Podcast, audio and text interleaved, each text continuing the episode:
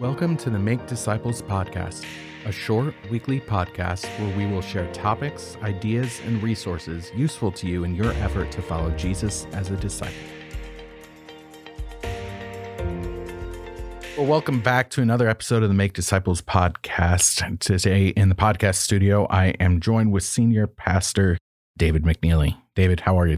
So far, so good. Stuffed. So far, so good. A, a big lunch we just had. a big lunch we just had. It was pretty good, pretty good. We got some fun stuff to talk about uh, today. And it's weird to call it fun because we're using the word discipline. And uh, so it doesn't sound like it's fun because we are talking about disciplines over the entire season or most of the season here.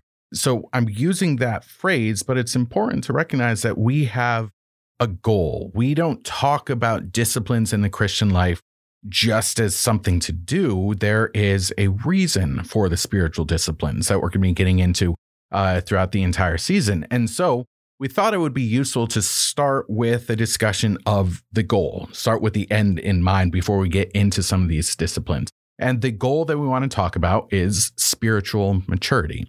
So, David, let's open it up and uh, get a broad overview question. When we say spiritual maturity as Christians, what do we mean by that? Every time I hear the word, by the way, is it maturity or maturity? I think it all it just depends on where you're from. Yeah, it just depends. I think. I think I say it maturity. I put the ch sound in there as well. Yeah, I think my mom has the t sound interesting. in there, which just sounds more refined, more educated. Well, our listeners can educated. correct us on that right. if there's a proper way to do it, right? Right. So, what is spiritual maturity? Great question. We know what physical maturity is, and that's pretty obvious. There's some things for us to look at. So, when somebody, uh, I'm talking about typical normal um, circumstances, when somebody grows, they they get to a size, a height, and they stop growing. Now, most of us grow a little bit more out as we get older rather than up, but I res- Full- I resemble that comment. Yeah. full maturity is uh, you know we, we've reached the place where we are capable physically speaking of reproduction Hmm. that's when we know that we're fully mature um, here's what gets complicated spiritually though where it's easy to see in the physical sense how about someone's emotional maturity you may not be able to get a full definition or description around it, but we all know the difference when somebody is emotionally mature and immature and spiritually it- you got some of both there are some things that are uh, that are obvious that we would put into that category, and there's some things that are not that are a little more um, uh, intuitive. I Hmm. would say. So ultimately, what is spiritual maturity? It is when you have reached the place where you are capable of spiritual reproduction. Hmm. Say it that way. That's a good way to put it. So, are there particular markers that we can use to uh, have some sort of indication about spiritual maturity? Yeah, we do. So this is not uh, intended to be the only list that's out there or the, the definitive list, but but several years ago we got together and uh, many of us did and, and said, hey, what are the the marks that we at Wild would want to say? This is how we're going to the identifiable markers of a spiritually mature individual, and we came up with seven of them, and uh, we have. And so the goal is that the internal condition, that is the posture of one's heart, is going to be in this place. And then we said there's some habits that go along uh, with these conditions, but there are things like that understands the gospel, hungers and thirsts for righteousness, um, et cetera, things like that. Seven marks that we said when we see these seven things, we, we, we know that someone is spiritually mature. Yeah. And we'll make sure that those are available so that people want to read over all Yeah, those absolutely. on our website uh, as well. But let me play uh, devil's advocate for a moment here. Why? Like spiritual maturity, it sounds good, it sounds wonderful, but we believe that we are saved by grace, that it is a merciful act and it is nothing that I do. So maybe I'm setting up a softball here as Paul puts it, you know, shouldn't I continue in sin that grace may abound? I mean, what is the point? What is the goal of trying to pursue maturity in our lives? Yeah. So I, would answer it in two ways. Uh, one is because it's clearly God's desire. The scripture is very Yeah. clear that he wants to um, have spiritual reproduction. Go all the way back into the garden. The first command that was given to Adam and Eve was be fruitful and multiply. He certainly meant that in terms of physically to get more human beings uh, on the earth. Uh, but I do not think that it was limited to that. You get later on in uh, the book of Malachi, and it talks about the, what's the point of, of having children? It's, it's to produce godly offspring. You look at the life of Jesus, he invested himself heavily into 12 men um, whom God would use, the Holy Spirit would use to turn the world upside down. Um, it's God's desire that we grow. Jesus even gives the, the promise you know, to us. Uh, Paul does, talking about Jesus. Uh, he who began a good work, and you, he will bring it to completion. Mm. So it is God's desire that we keep growing. But there's a very practical reason, too, that I would say uh, uh is in there. Um, and it, it's just this an infant is a wonderful, beautiful, engaging. How many of us just spend time staring? you know, kids, we love it. And in some ways, as parents, we miss those stages. Oh, yeah. Or that phase of life where it's, oh, it's so easy, especially when your child could barely crawl. You know, how easy it was to parent. Yeah. You know, at that point.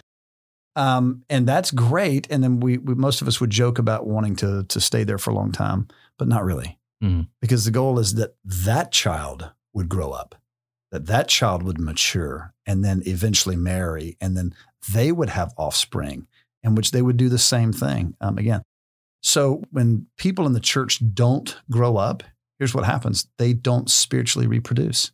Mm. They don't help others in their passionate pursuit of God. They don't get the gospel in the hands of, of a lost world.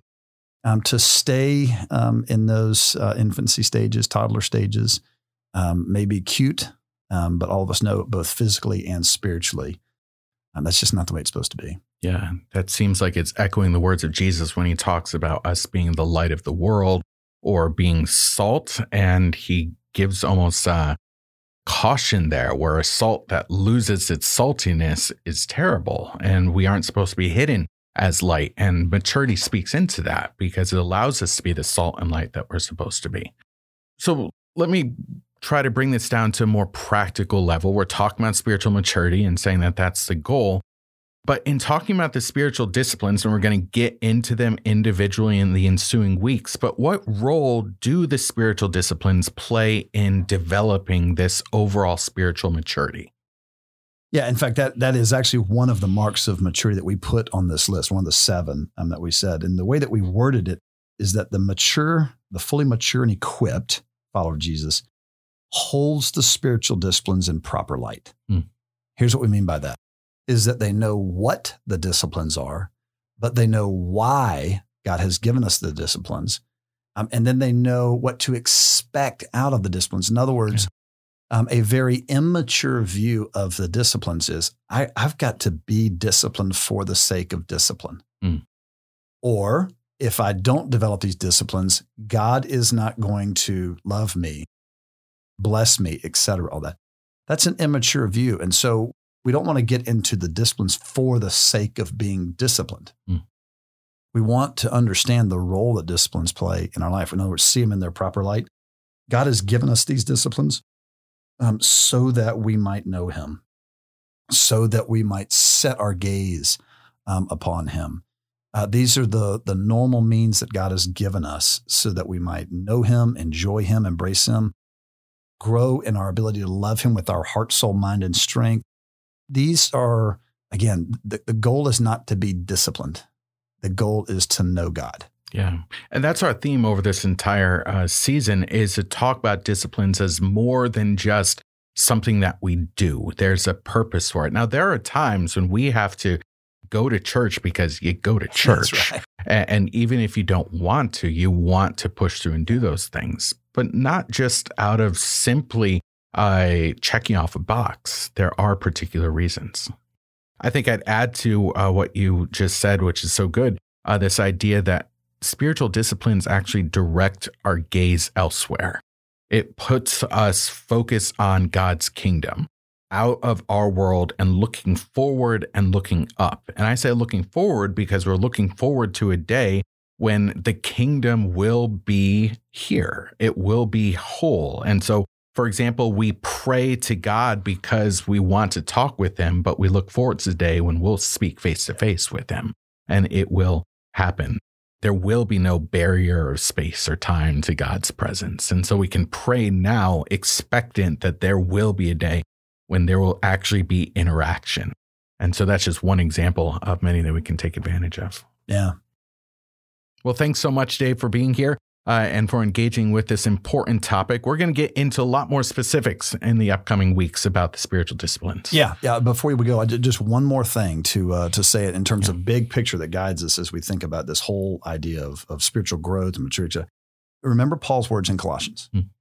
uh, that we want to we warn and we teach, we admonish, etc. Why? So that we may present everyone mature in Christ. Hmm. And uh, I, I would say this God's one that's given us this idea of a marriage that Jesus is the husband, the church um, is the bride. And uh, all of us would shudder, all of us who are married would shudder to think if I stayed the same person in year 38 of marriage mm. that I was in year one, uh, my poor wife, oh my goodness, we as a church are called to challenge every individual so that every individual will grow, but also so that we as a body will grow our body as a church cannot grow if the individuals do not grow. Mm. That makes sense. Yeah. So that's what we're we're trying to do here is why do we want people to get involved in disciplines? Um, not so that we can have a really cool church, um, so that we can be really used by God. Yeah. That we can grow um, individually and as a whole. As our mission says, we want mature and equipped followers of Jesus who live with gospel purpose. And we can only truly live with gospel purpose if we are mature and equipped. And that's why this podcast is here. So thanks for joining us, Dave. Absolutely. And thank you for uh, joining us. We look forward to an upcoming episode where we'll talk more about the spiritual disciplines. Thanks for joining us for this episode of the Make Disciples podcast. We would love it if you would subscribe, leave a review, and spread the word. This podcast can be found in Apple Podcasts and on Spotify. My thanks to Catherine Eckhart, the producer of this podcast. This podcast is a ministry of Wildwood Church in Tallahassee, Florida.